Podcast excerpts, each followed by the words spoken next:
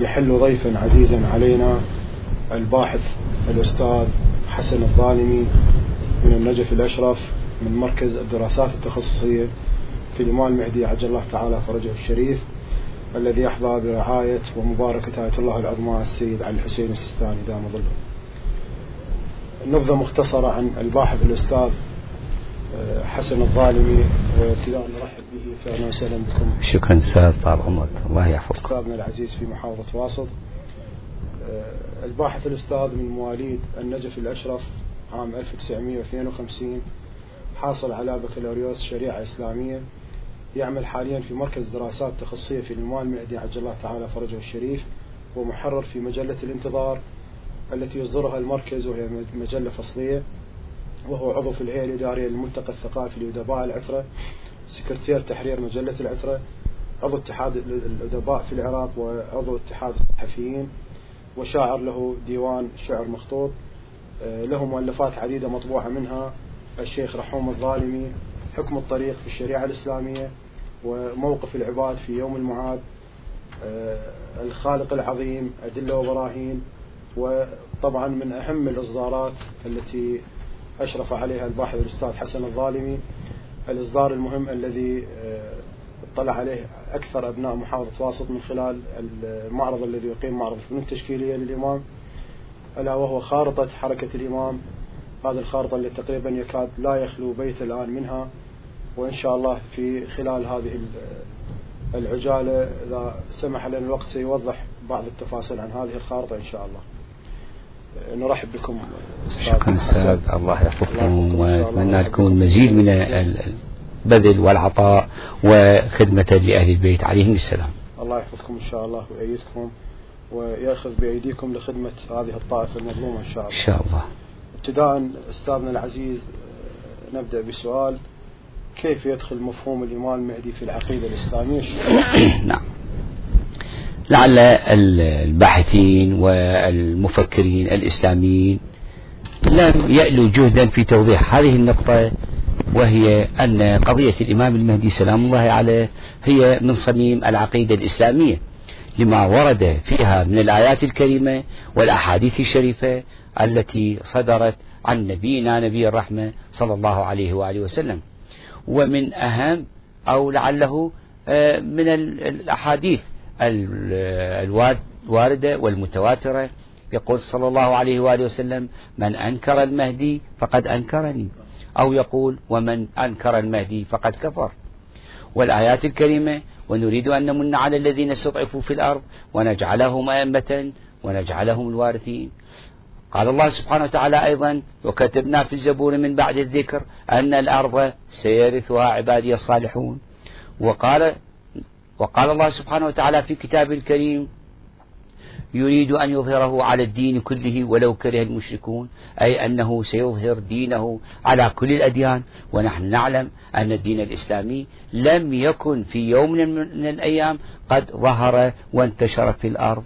إنما هذا وعد صادق من العلي القدير بأنه سيخرج الإمام المهدي سلام الله عليه وينشر راية الإسلام في أرجاء المعمور أما الأحاديث أو الأدلة التي يستند إليها الشيعة في والإسلام المسلمون بشكل عام على قضية الإمام المهدي آه، وللاختصار حتى لا نطيل أنه هناك حديثان.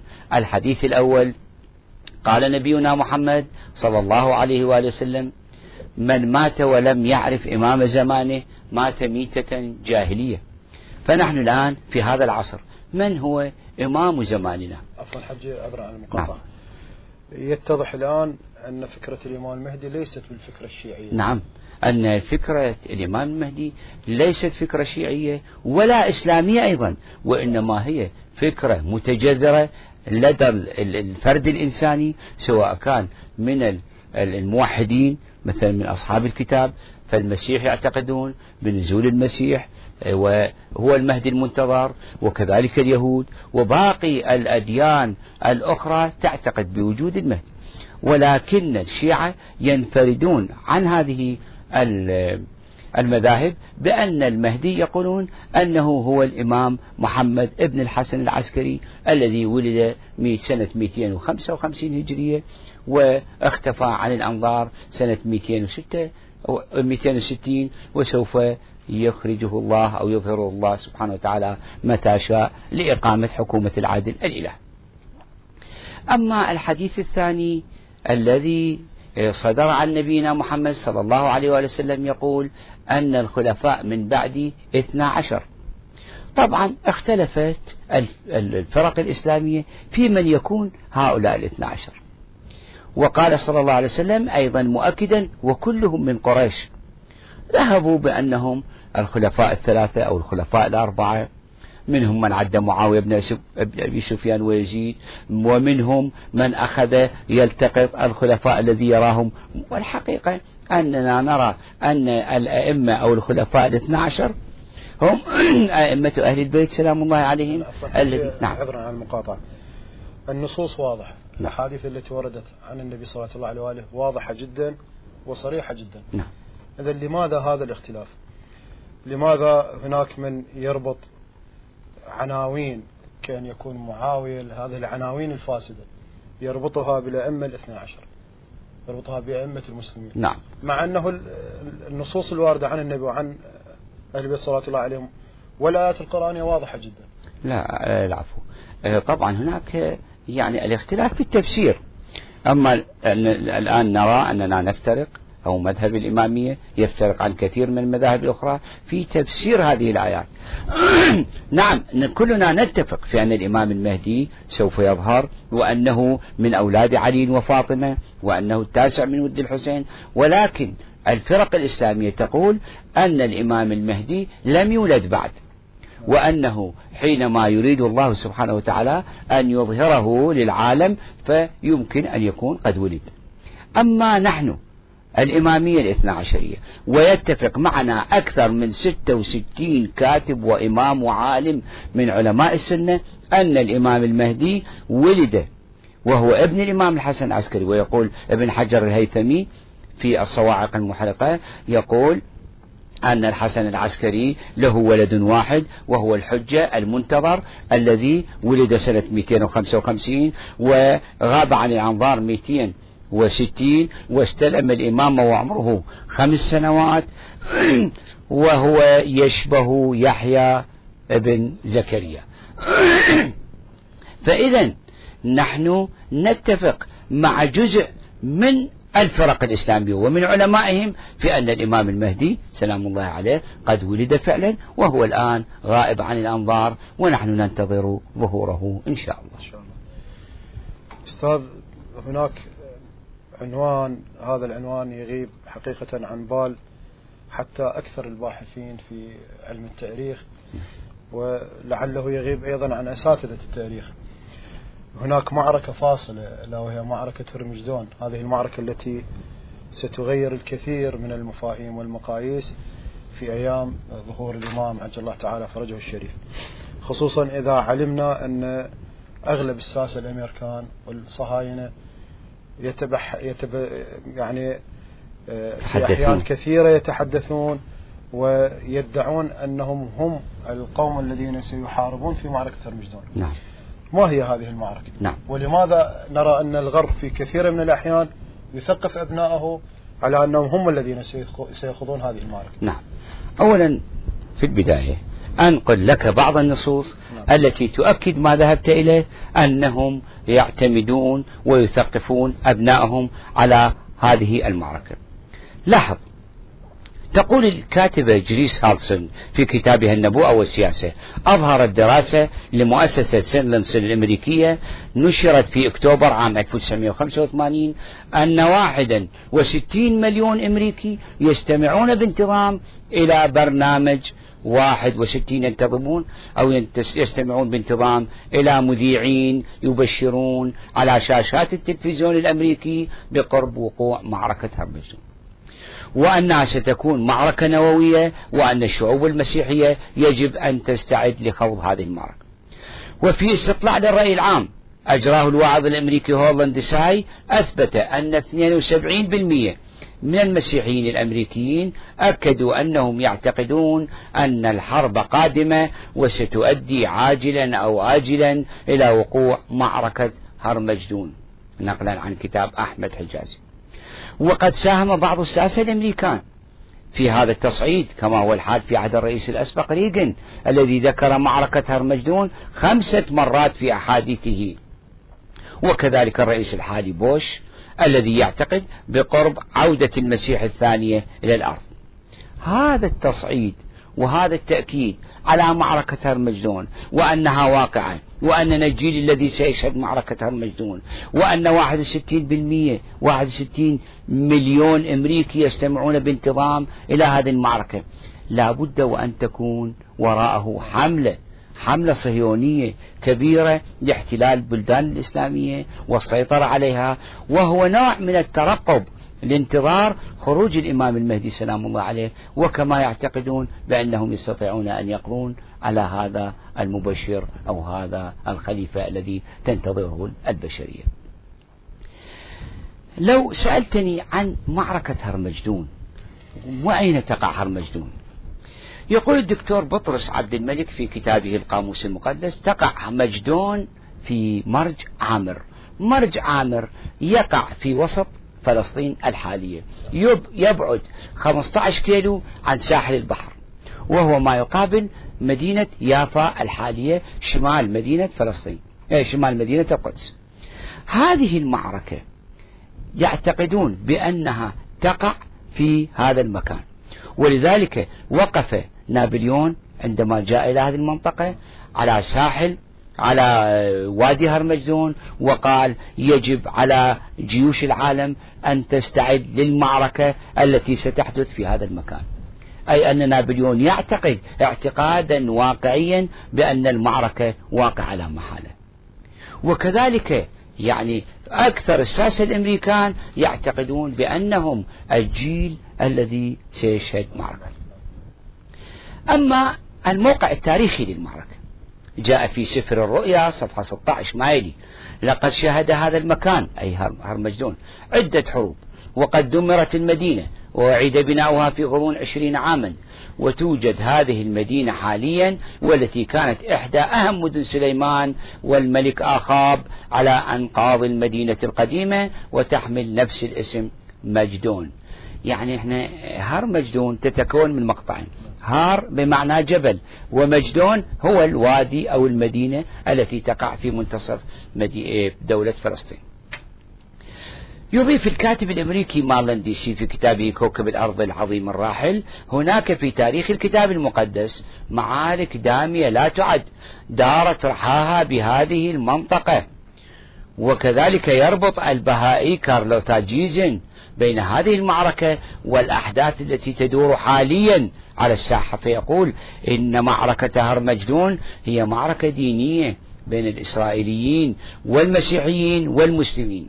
والأحداث التي تدور في العالم وبصفة خاصة منذ حرب الخليج الثانية 1991 تمهد المسرح الدولي لمعركة هرمجدون كما أن المسائل والقضايا الراهنة تشير بوضوح إلى أن هذه المعركة ستحدث عن قريب. هذا كارلوتا جيزن وهو من المعهد أو المؤتمر البهائي وكتابه معركة هرمجدون لنأتي على المعركة عند اليهود والمسيح.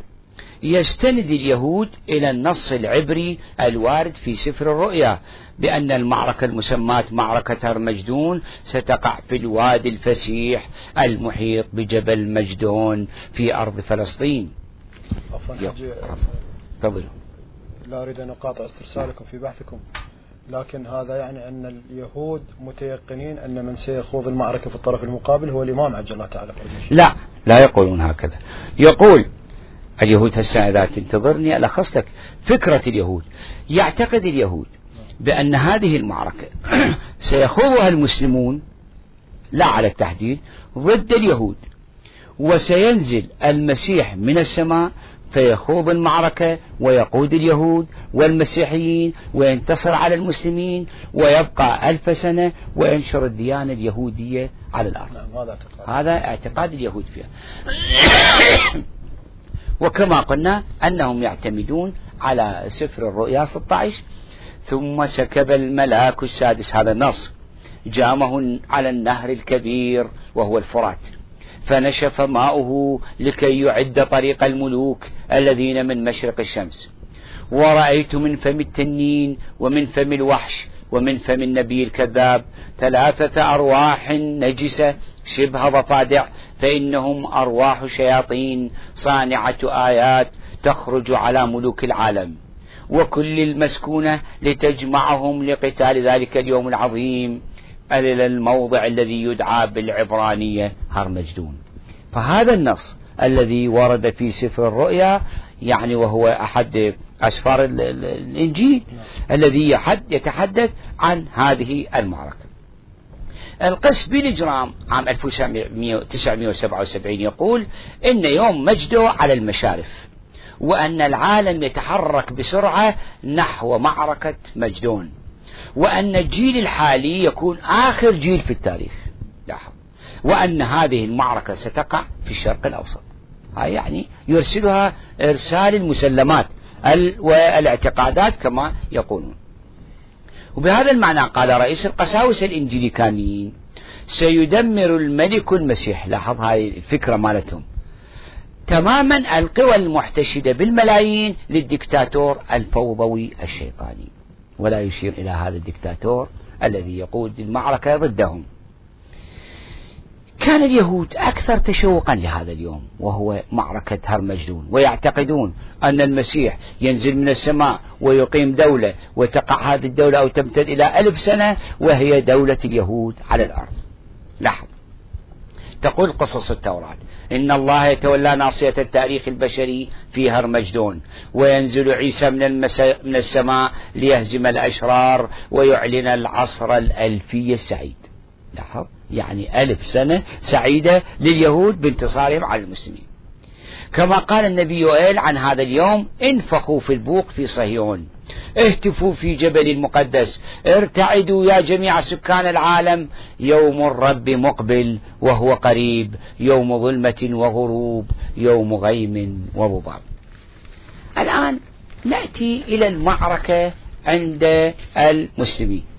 هذا المهم. نعم. يرى المسلمون أنه قد ورد ذكر لهذه المعركة والمعركة التي تسبقها وهي معركة تحرير القدس. هناك معركتان. يسميها الشيخ الكوراني معركة القطاف ومعركة الحصاد. المعركة الأولى التي تقع حول دمشق وهي في مرج ابن عامر مع بين جيش الإمام سلام الله عليه وبين جيش السفياني الذي ينتصر بها جيش الإمام ويدخل دمشق ويتحرك إلى القدس ويصلي الإمام في بيت المقدس. المعركة الثانية هي المعركة التي تتجمع بها قوى اليهود والصليبيين من جميع أنحاء العالم يقدمهم اثنا عشر أو عشرين ملك. لاحظ هذه كما يتحدث عنها النبي محمد صلى الله عليه وسلم يسميها الملحمة الكبرى التي تقع أو تأتي في ثمانين راية تحت كل راية اثنا عشر ألف يعني تسعمية وستين ألف جندي. يعني هذا الحديث النبي صلى الله عليه وسلم نعم صلوات الله بخصوص المعركة ويسميها الرسول صلى الله عليه وسلم الملحمة الكبرى. هسه إحنا نأتي إلى بعض النصوص في هذا الموضوع. يقول النبي صلى الله عليه وسلم إنهم سيأتون في ثمانين راية تحت كل راية 12 ألف 80 في 12 ألف 960 ألف جندي ما يقرب المليون. يقول الكتاب أو الشيخ الكوراني بالذات يقول إنهم يملؤون الساحل من العريش إلى أنطاكيا يعني الساحل السوري الفلسطيني اللبناني الإسرائيلي إلى حدود مصر. هؤلاء حينما ينتصر الإمام سلام الله عليه على جيش السفياني يعني الذي كانوا يدفعون به ويغذونه بالأموال ويغذونه بالسلاح والرجال يشجعونه إعلاميا حينما ينهدم هذا الجدار يجب أو عليهم أن يتحشدوا لمقاومة الإمام. في هذه الحالة أو في هذه المعركة هذه تسمى الملحمة الكبرى. لاحظ الآن نورد بعض النصوص حول هذه المعركة. نعم. يقول آه، في تقع في منطقة مجدون قرب القدس يتقدم الإمام يدخل بيت المقدس يستعد لملاقاة جيوش الروم التي تأتي بثمانين راية.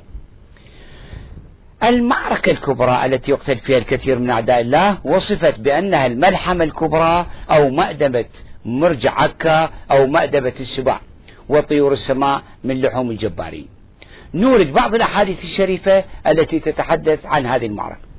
جاء في عقد الدرر للشافعي الإدريسي وهو من إخواننا السنة. عن معاذ بن جبل عن النبي صلى الله عليه وسلم يقول الملحمة العظمى وفتح وفتح قسطنطينية وخروج الدجال في سبعة أشهر. هذه إشارة إلى المعركة التي يخوضها الإمام سلام الله عليه مع اليهود والصليبيين ثانيا عن أبي الدرداء أنه سمع رسول الله صلى الله عليه وآله وسلم يقول يوم الملحمة الكبرى قسطاط المسلمين بأرض يقال لها الغوطة فيها مدينة يقال لها دمشق خير منازل المسلمين يومئذ. يتحدث عن هذه المعركة ويسميها يوم الملحمة الكبرى. ثالثا روى مسلم وغيره عن النبي صلى الله عليه وسلم لا تقوم الساعة. حتى يقاتل المسلمون اليهود فيقتلهم المسلمون حتى يختبئ اليهود حتى يختبئ اليهود وراء الحجر والشجر رابعا عن حذيفة بن اليمان قال قال رسول الله صلى الله عليه وآله وسلم يكون بينكم وبين بني الأصفر يعني الروم نعم. الروم الصليبيين. هدنة فيغدرون بكم في حمل امرأة يعني تسعة أشهر. يأتون في ثمانين راية في البر والبحر وكل راية اثنا عشر ألف. فينزلون بين يافا وعكا لاحظ تحديد الرسول صلى الله عليه وسلم لهذه المعركة. فيحرق صاحب مملكتهم سفنهم ويقول لأصحابه قاتلوا عن بلادكم فيومئذ يطعن فيهم الرحمن برمحه ويضرب فيهم بسيفه ويرمي بهم بنبله ويكون فيهم الذبح العظيم. وهذا عن عقد الدرر الشافعي المقدسي إذا كذلك وردت روايات عن الإمام علي عليه السلام تشير إلى هذه المعركة. عن أمير المؤمنين عليه السلام قال يأمر المهدي بإنشاء المراكب فينشئ أربع أربعمائة سفينة في ساحل عكا وتخرج الروم في صليب وتحت كل صليب عشرة آلاف فيقتحمون فيقيمون على طرطوس ويفتحونها بأسنة الرماح يعني المسلمين بعد أن تنتهي المعركة. يجهز الإمام سلام الله عليه 400 سفينة من عكا تلاحق الروم الصليبيين إلى طرطوس وهي في مدينة في شمال سوريا وتلاحقهم إلى القسطنطينية وبعد ذلك تتقدم هذه البواخر والسفن الحربية إلى روما. وتعرف أن روما هي مقر الكنيسة الكاثوليكية الفاتيكان فيفتحونها ويقول الحديث عن الإمام أمير المؤمنين عليه السلام بأن الإمام المهدي يعين لهم واليا ويبني لهم مسجدا ويشرح ويشرح لهم الآن قول سلام الله عليه يعني يفتح الفاتيكان وتقام نعم. الحكومة الإسلامية في روما نعم. بعد المعركة. بعد المعركة. يعني بعد انتهاء هذه المعركة. نعم كنتيجة وكمتابعة إلى حالة النصر التي كان فيها الإمام. سلام الله عليه. عن أمير المؤمنين عليه السلام قال في قصة المهدي قال ويتوجه إلى الآفاق ويحمل حلي بيت المقدس في مئة مركب. ترى أن بيت المقدس هو الآن في يدنا في يد اليهود. أي أن اليهود ينتهون ويأتي الإمام إلى بيت المقدس ويحمل الحلي في مئة مركب تحط على غزة وعكا وتحمل إلى بيت المال. وتعرف أنت أن مقر حكومة الإمام في الكوفة. نعم. أي أنها تحمل هذه الأموال إلى الكوفة إلى بيت المال. وفي هذا دلالة كبيرة وأكيدة على إكماله فتح بيت المقدس وأخذ الغنائم بعد هزيمة الروم. ثالثا ورد في بشارة الإسلام عن الإمام الصادق عليه السلام ثم تسلم الروم على يده. لاحظ تسلم الروم على يده. وإحنا إن شاء الله حينما آه، نشير إلى حركة الظهور وإلى الخارطة عند تفصيل هذه الخارطة نشير إلى كيف يسلم الروم هذه المدن الكبيرة المترامية كأوروبا وآسيا وأفريقيا.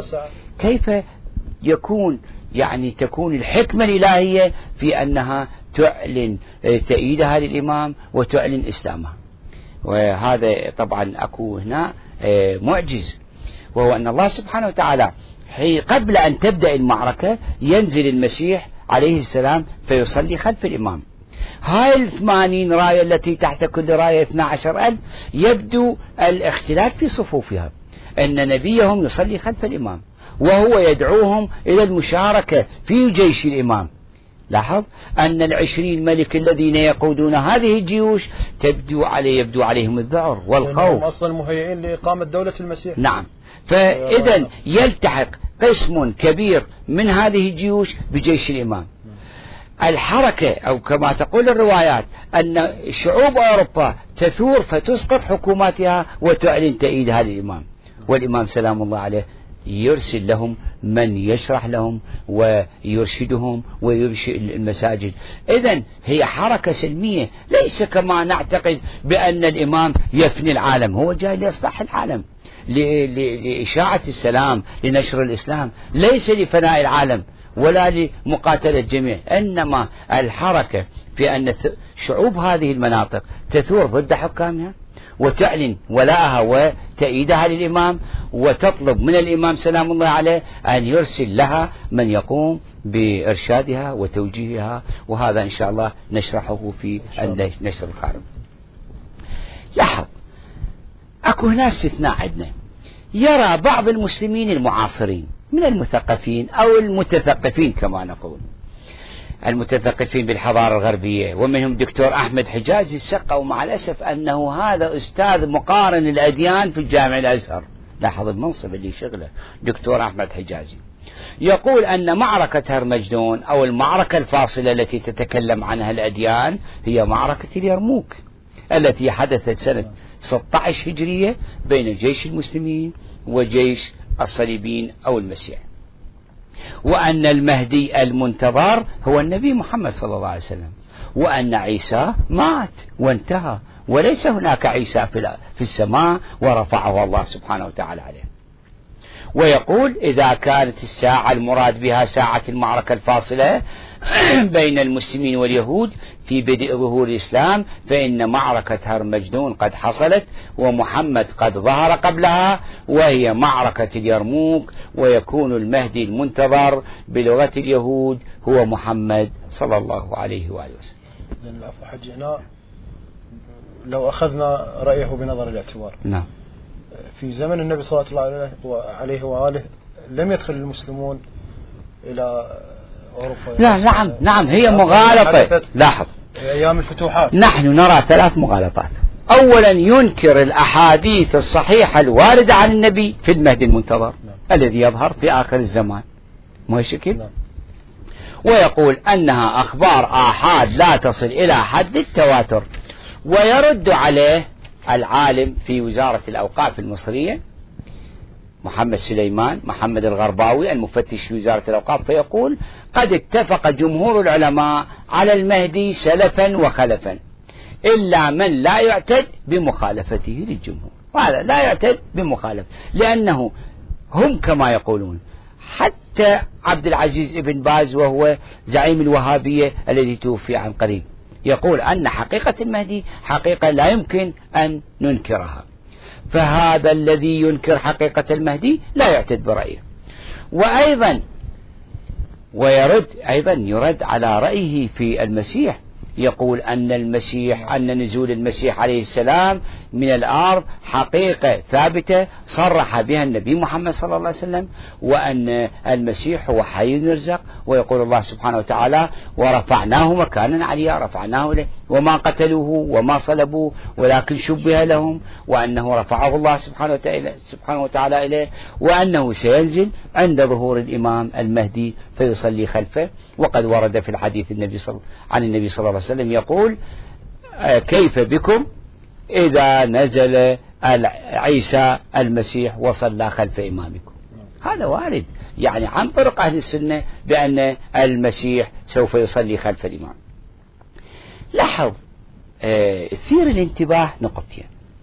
النقطة الأولى أن أوروبا لم تعد مهتمة بمن بحركة أو بمعركة هرمجدون كما هو الحال في أمريكا. و يعني هذا التضخيم الإعلامي والجهد الإعلامي والستين مليون والاثنين وسبعين بالمئة الذين يلاحظون هذه البرامج في أمريكا لا نراها في أوروبا ولا يهتمون بهذه القضية.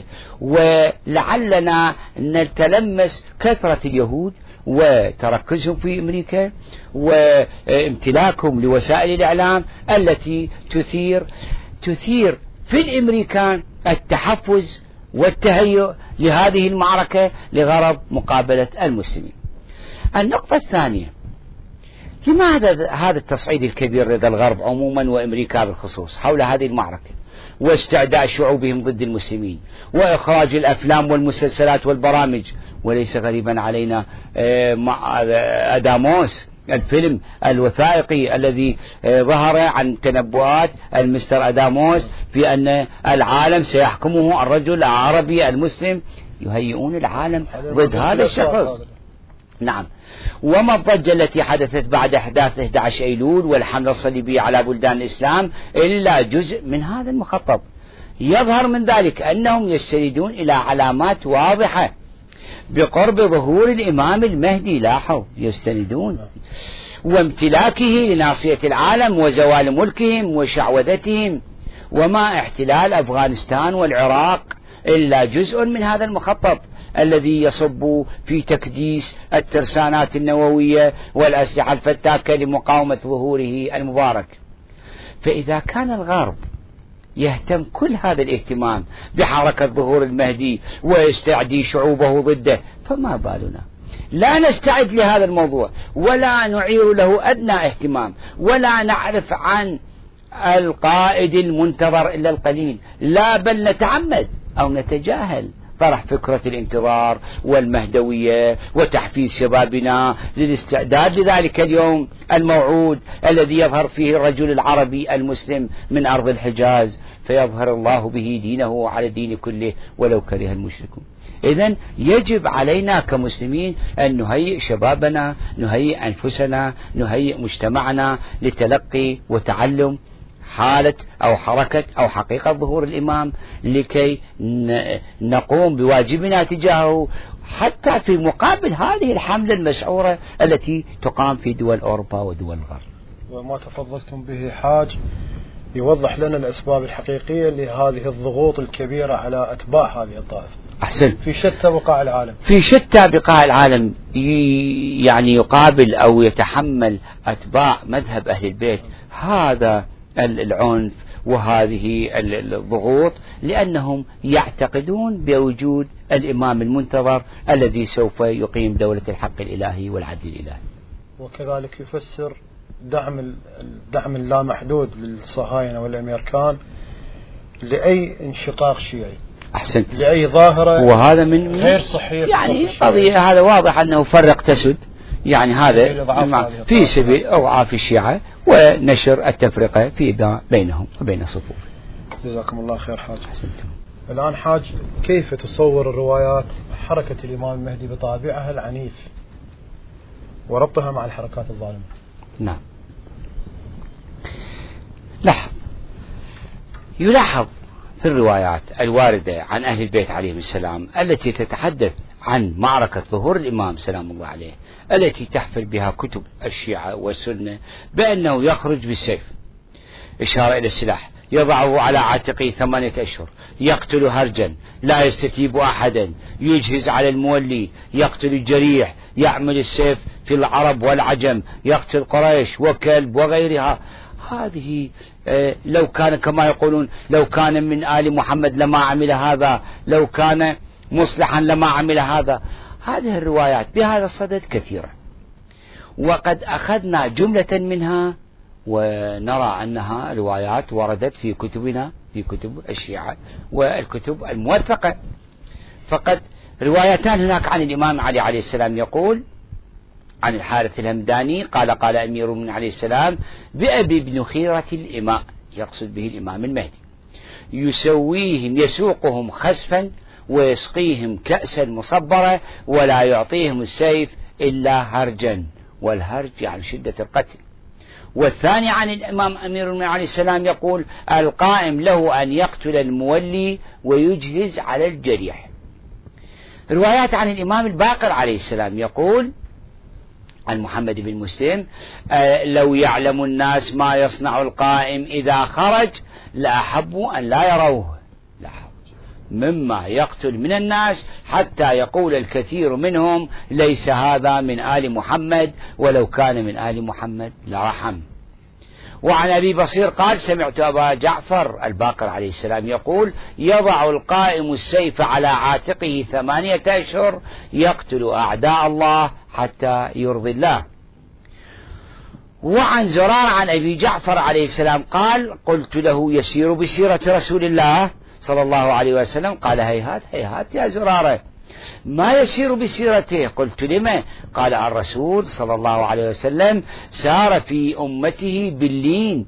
كان يتعالف الناس والقائم يسير بالقتل. بذلك أمر في الكتاب الذي معه أن يسير أن يسير بالقتل ولا يستتيب أحدا. وعن الإمام الصادق عليه السلام هناك روايتان. الأولى تقول ويجرد السيف على عاتقه ثمانية أشهر يقتل هرجا. والمراد بتجريد السيف يعني مباشرة القتال والهرج القتل الشديد. والثانية عن الإمام الصادق عليه السلام يقول إذا خرج القائم لم يكن بينه وبين العرب والفرس إلا السيف لا يأخذها بالسيف ولا يعطيها إلا بالسيف. كيف نفسر هذه الروايات التي لاحظ حركة الإمام. نحن نعلم أن حركة الإمام عليه السلام التي تنطلق من مبدأ الحوار وتدخل في حيثياتها كل أسباب الإصلاح تؤكد في أولوياتها على بسط السلام.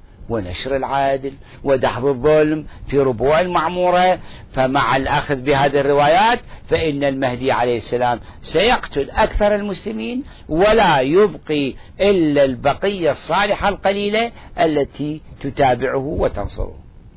وإذا كان المنحرف من المسلمين مستحقا للقتل فكيف مع العالم؟ مع اليهود مع النصارى مع المشركين مع المجوس مع مع إذا لا يبقي من العالم شيء.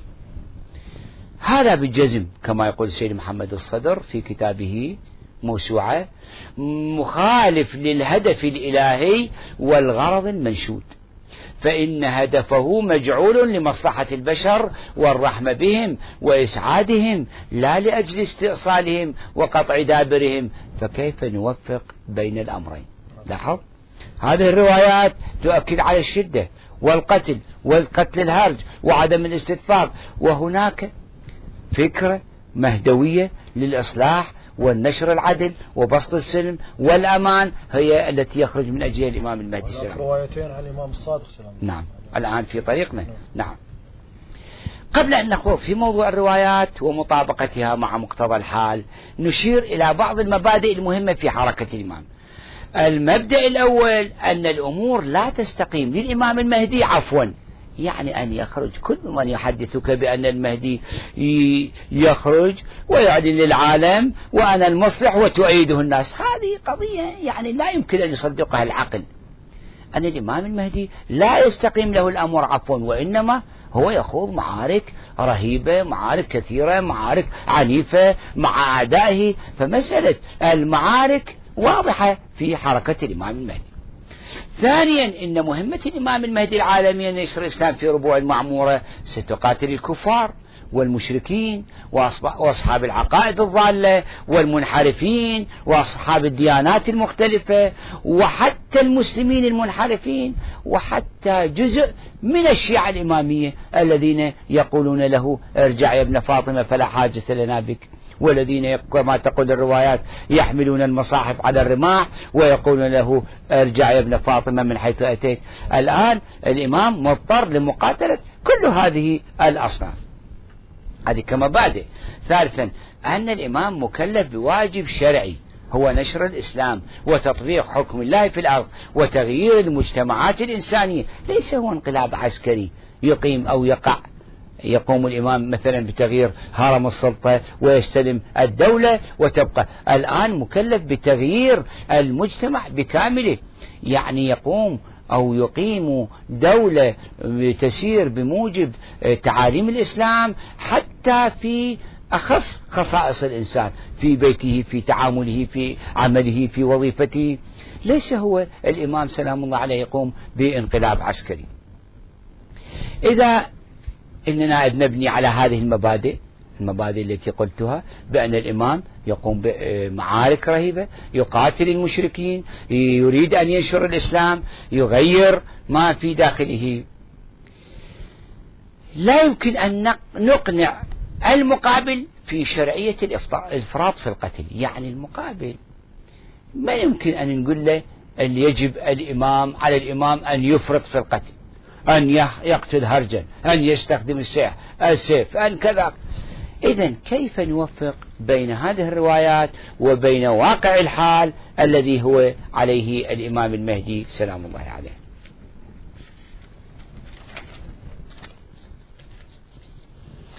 أولا الاختلاف في المعاملة.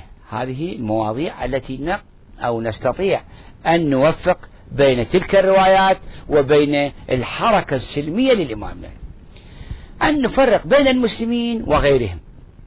يعني أن المسلمين لاحظ أكو نقاط مهمة توضع أو تضع على على عواتقهم مسؤولية مضاعفة.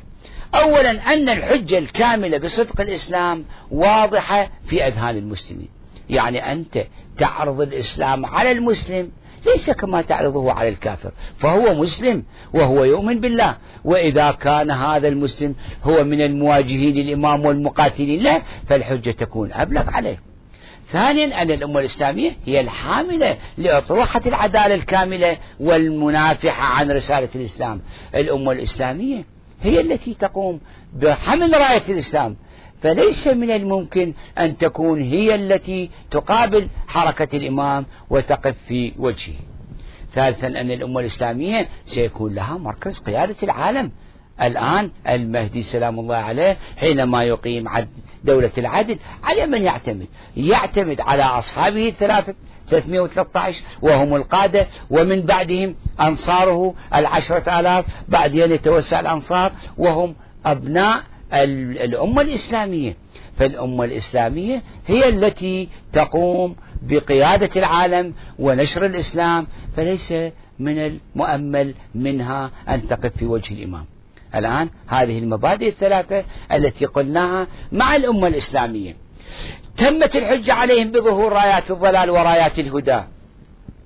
وأيضا قرأوا وسمعوا رسالة الإمام سلام الله عليه إلى الشيخ المفيد وقوله فليعمل كل امرئ منكم بما يقربه من محبتنا ويتجنب ما يدنيه من كراهتنا وسخطنا فإن أمرنا بغتة حين لا تنفع توبة ولا تنجيه من عقابنا ندم على حوبة.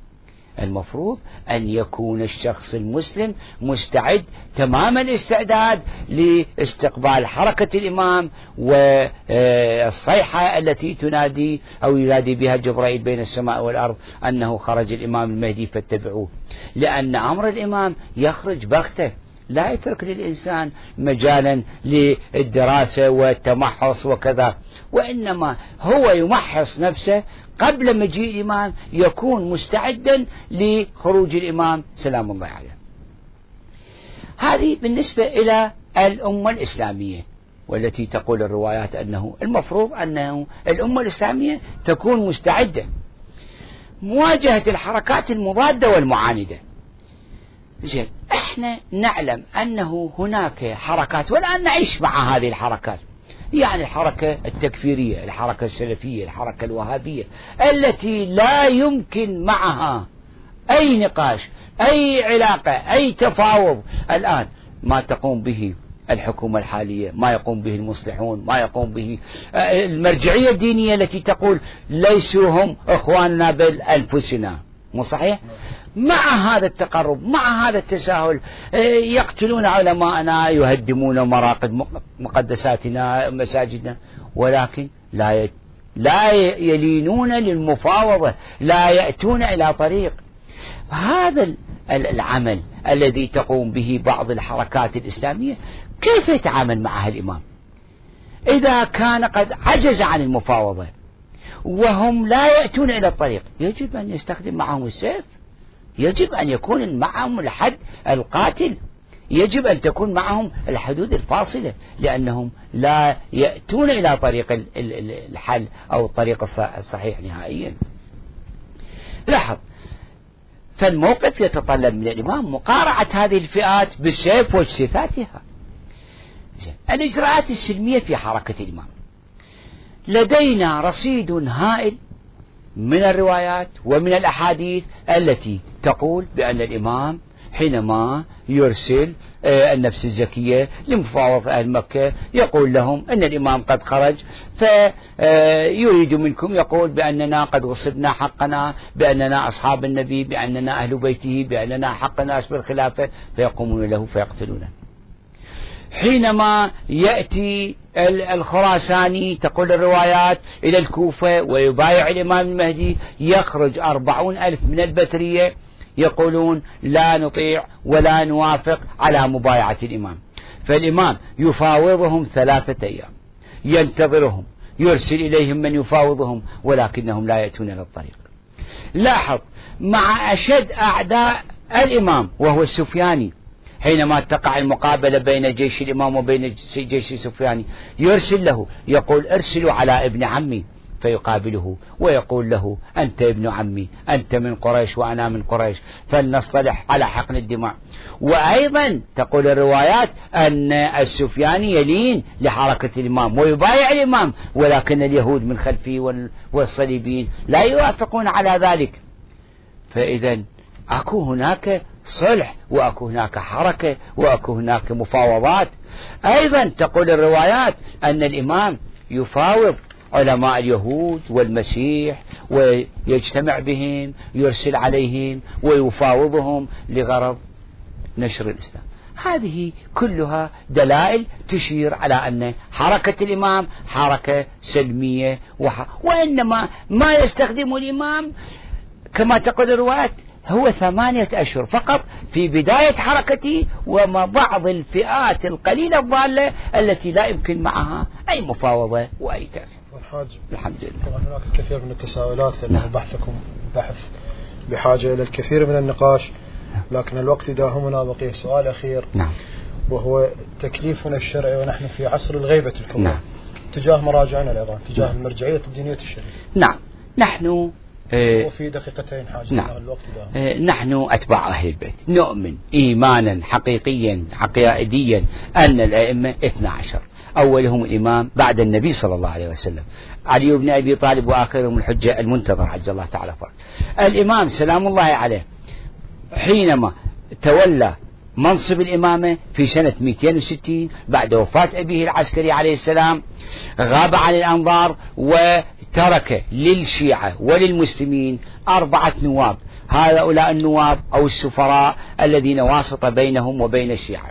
يأخذون أسئلتهم ويأخذون الحقوق ويرجعون لهم الأجوبة ويرجعون لهم الأوامر بالتصرف. هذه حقوق بعد وفاة علي بن محمد السمري سنة 329 ظهر التوقيع من الإمام عليه السلام بأن يا علي بن محمد أعظم الله أجر أخوتنك فيك فإنك ميت بعد ستة أيام ولا توصي لأحد فإنه قد وقعت البيعة الغيبة التامة ولا ظهور قبل الصيحة والسفياني. يعني الصيحة في السماء في 23 رمضان وظهور السفياني. الوقائع أو الحوادث الواقعة. فارجعوا فيها إلى رواة حديثنا. أمر وارد عن الإمام بمراجعة رواة الحديث. من هم رواة الحديث؟ هم الأئمة العلماء المراجع الذين رووا أحاديث أهل البيت. فنحن لا نعتد بما يقوله فلان أو فلان. هذا يقول اتبعوني وذاك يقول اتبعوني. نتبع إمامنا الثاني عشر الذي يقول أما الوقائع الحادثة أو الحوادث فارجعوا فيها إلى رواة حديثنا. كما يقول الإمام سلام الله عليه أو روي عن الإمام العسكري أنه من رؤية أو رؤية أنه مطيعا لمولاه موشي مخالفا لهواه وأعلم أهل زماني فاتبعوه فهو نائب عني. هؤلاء نواب الإمام إحنا يجب أن نطيعهم آه، وهذا وارد وأمر من أئمة أهل البيت عليهم السلام. جزاكم الله خير حاج. الله يحفظكم. آه، أخوتي أخواتي مشاهدي تلفزيون النهرين آه، نتأمل إن شاء الله سيكون لنا لقاء آخر مع الأستاذ الباحث حسن الظالمي خلال فترة قليلة إن شاء الله لنعاود تكملة البحث بعون الله تعالى. وآخرا السلام عليكم ورحمة الله وبركاته.